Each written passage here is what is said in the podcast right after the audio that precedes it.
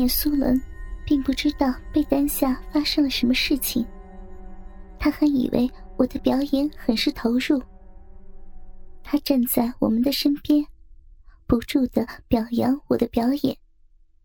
其实他哪里知道，博文正在舔舐我的小骚逼呢。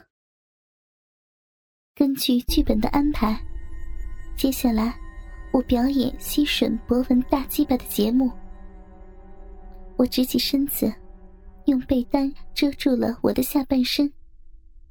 然后我跟博文交换了一下位置。他仰面躺在床上，而我趴到他的大腿根部上。我用被单遮住了我的头和他的大腿根部。此时，我才发现，摄影棚的灯光是多么的明亮，以至于。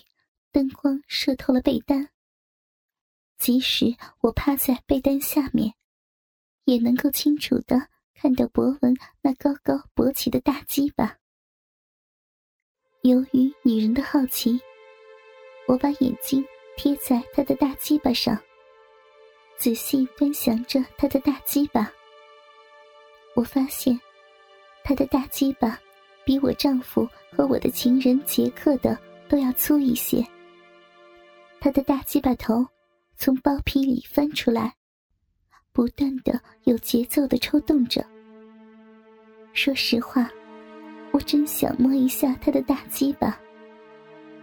我琢磨了半天，于是，我张开嘴，一口将他的大鸡巴含进了嘴里。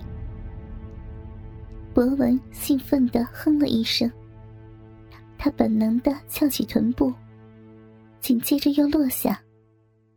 导演苏伦误以为博文是在表演，他站在我们的身边，不断的赞扬博文的演技。其实，他哪里知道，我正躲在被单下，干最淫秽、最难以启齿的事情呢。我紧紧的咬住博文的大鸡巴头不放。过一会儿，他渐渐的适应过来。慢慢的翘起臀部，整个身体像雕塑一样挺立在半空中，一动不动。我尽情的吸吮着他的大鸡巴头。与此同时，我伸出小手，不停的摩擦着他的大鸡巴杆。这时候，我的嘴感觉到他的大鸡巴头猛烈的抽动一下。我毕竟是一位结过婚的女人，我知道，男人快要克制不住的射精了。于是，我赶紧松开手，收回了嘴。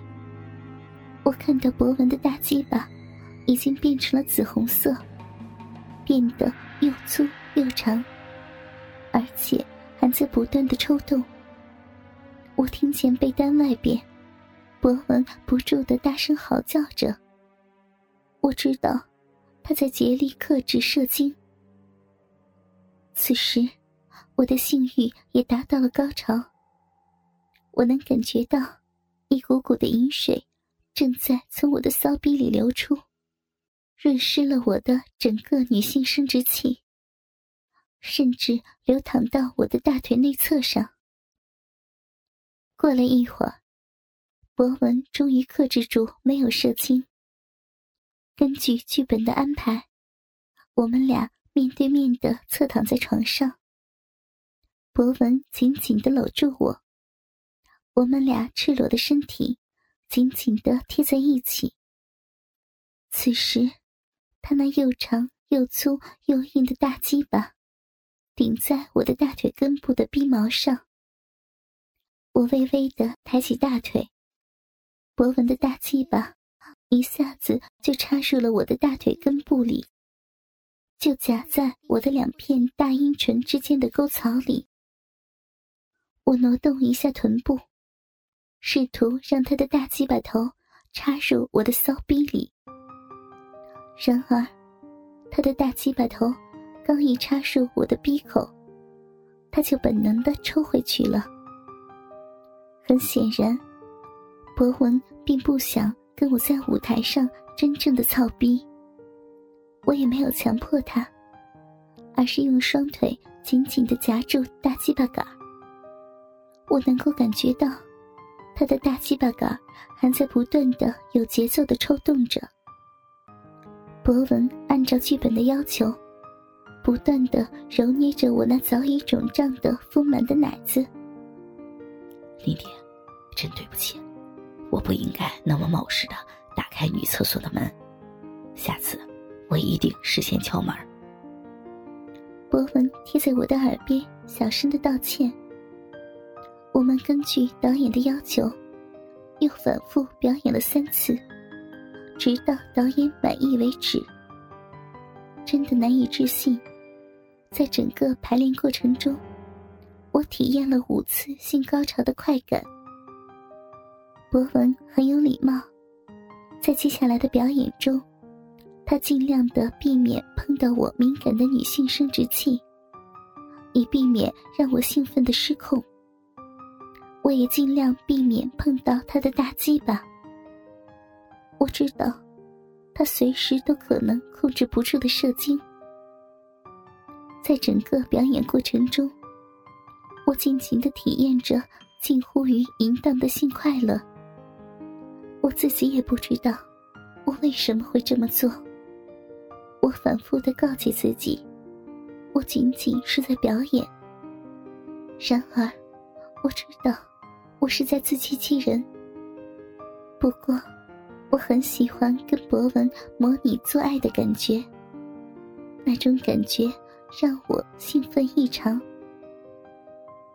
夜晚，我拖着疲惫的身子回到家，进屋，我就迫不及待的跟我的情人杰克。疯狂的操逼，那种感觉就像是新婚的蜜月旅行。我们俩尽情的操逼，直到晚上十一点钟，我们俩的肉体才分开。杰克起身去准备晚餐。晚饭后，我跟杰克一边继续操逼，一边聊天。我简明扼要的告诉他。白天我的表演情况，我向杰克承认，我的性欲被激起来了。然而，我并没有告诉他，我赤身裸体跟博文表演的事情。我知道，那对于杰克是一种羞辱。尽管他不是我的丈夫，而仅仅是我的情人，他也会气疯的。夜晚，杰克趴在我的身上，尽情的跟我操逼。然而，我的脑子里却浮现出博文的画面。我想象着博文那又粗又长的大鸡巴，深深的插入我浪逼里的感觉。我承认，我有点喜欢上博文了。以前我就听说过，一个女人。一旦自愿的跟一个男人发生性关系，他就会爱上他的。如今，我终于相信这一条铁律了。这时候，杰克趴在我的大腿根部，尽情的吸吮着我的小臂。一瞬间，我想起导演苏伦说过的一句话：“恩爱的夫妻，操完逼以后。”他们都要相互吸吮对方的生殖器。也许，我跟杰克才应该是一对恩爱的夫妻。此时，我的脑海中浮现出三个男人的身影：我的丈夫，我的情人杰克，和我所爱的人博文。我究竟应该选择哪位男人作为我的丈夫呢？也许。一个女人同时拥有三个男人，才是一件值得快乐的事情吧。